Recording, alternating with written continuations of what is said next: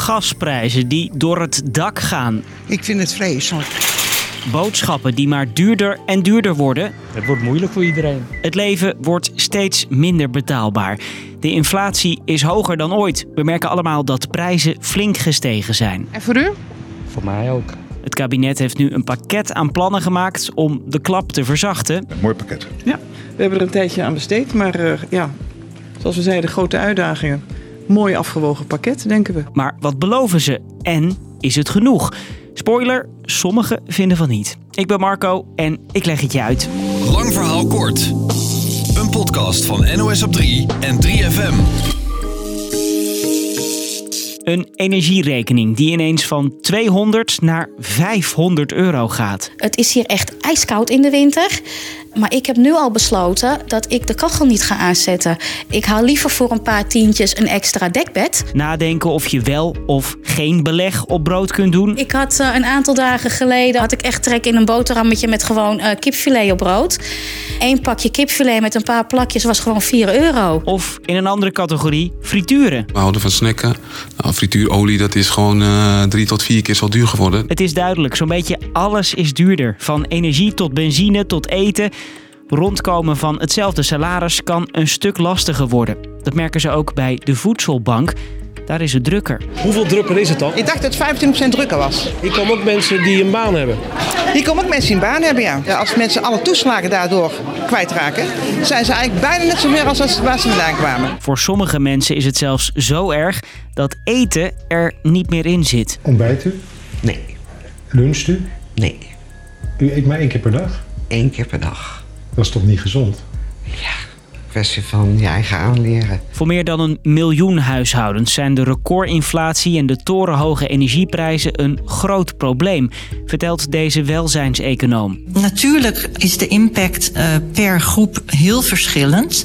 Waar ik me zorgen om maak zijn uh, de laagste inkomensgroepen, omdat die al voor langere tijd te maken hebben met deze inflatie. Daar zijn de buffers op en als er dit jaar geen reparatie op plaatsvindt, dan maak ik me over die groep het meeste zorgen.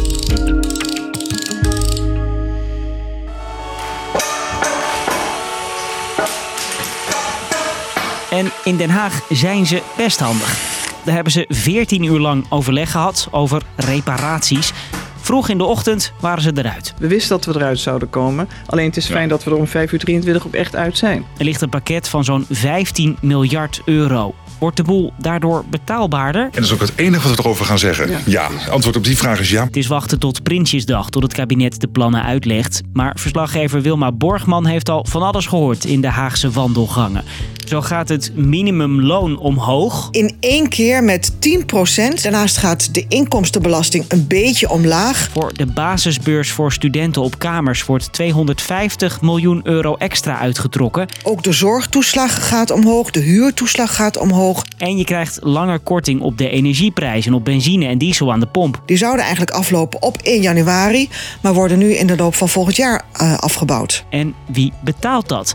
Er komt meer BTW binnen in de staatskas door de hogere prijzen.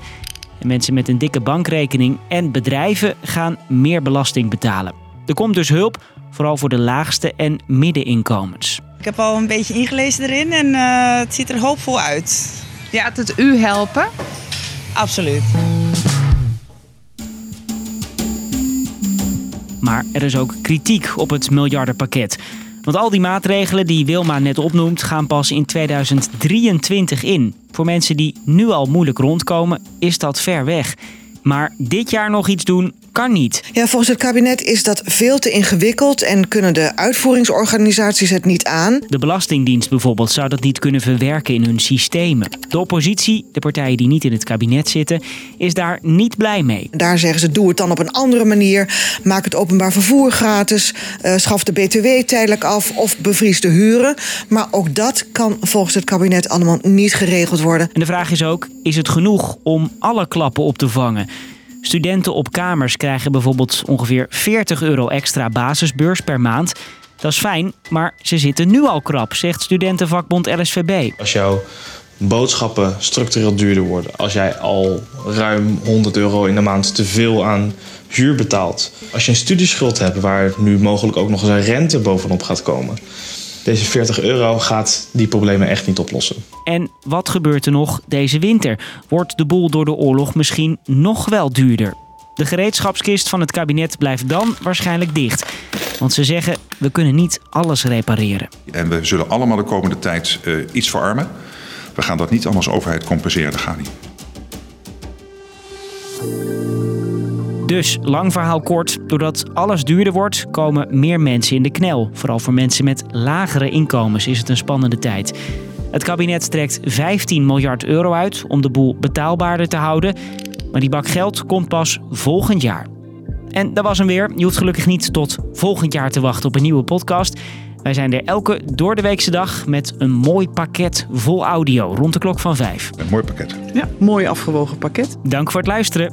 Doei! 3FM Podcast. Hallo, ik ben Nienke de la Rivebox en samen met de crew van 3 op reis ga ik op zoek naar de meest bijzondere plekken op aarde. Nou, dat was zo mooi. Wij mochten daar niet dronen, jammer, maar begrijpelijk. En opeens horen we... Toek, toek, toek, komt er een helikopter van James Bond. Wat is nou de meest pikante plek? Dat jullie sterren hebben gekeken. ja. Laten we het zo noemen. Oh, het wordt gewoon een Juice-podcast. ja. dat scoort ook veel beter natuurlijk. Luister naar De Koffer in met 3 op reis via de 3FM-app of via je favoriete podcastplatform.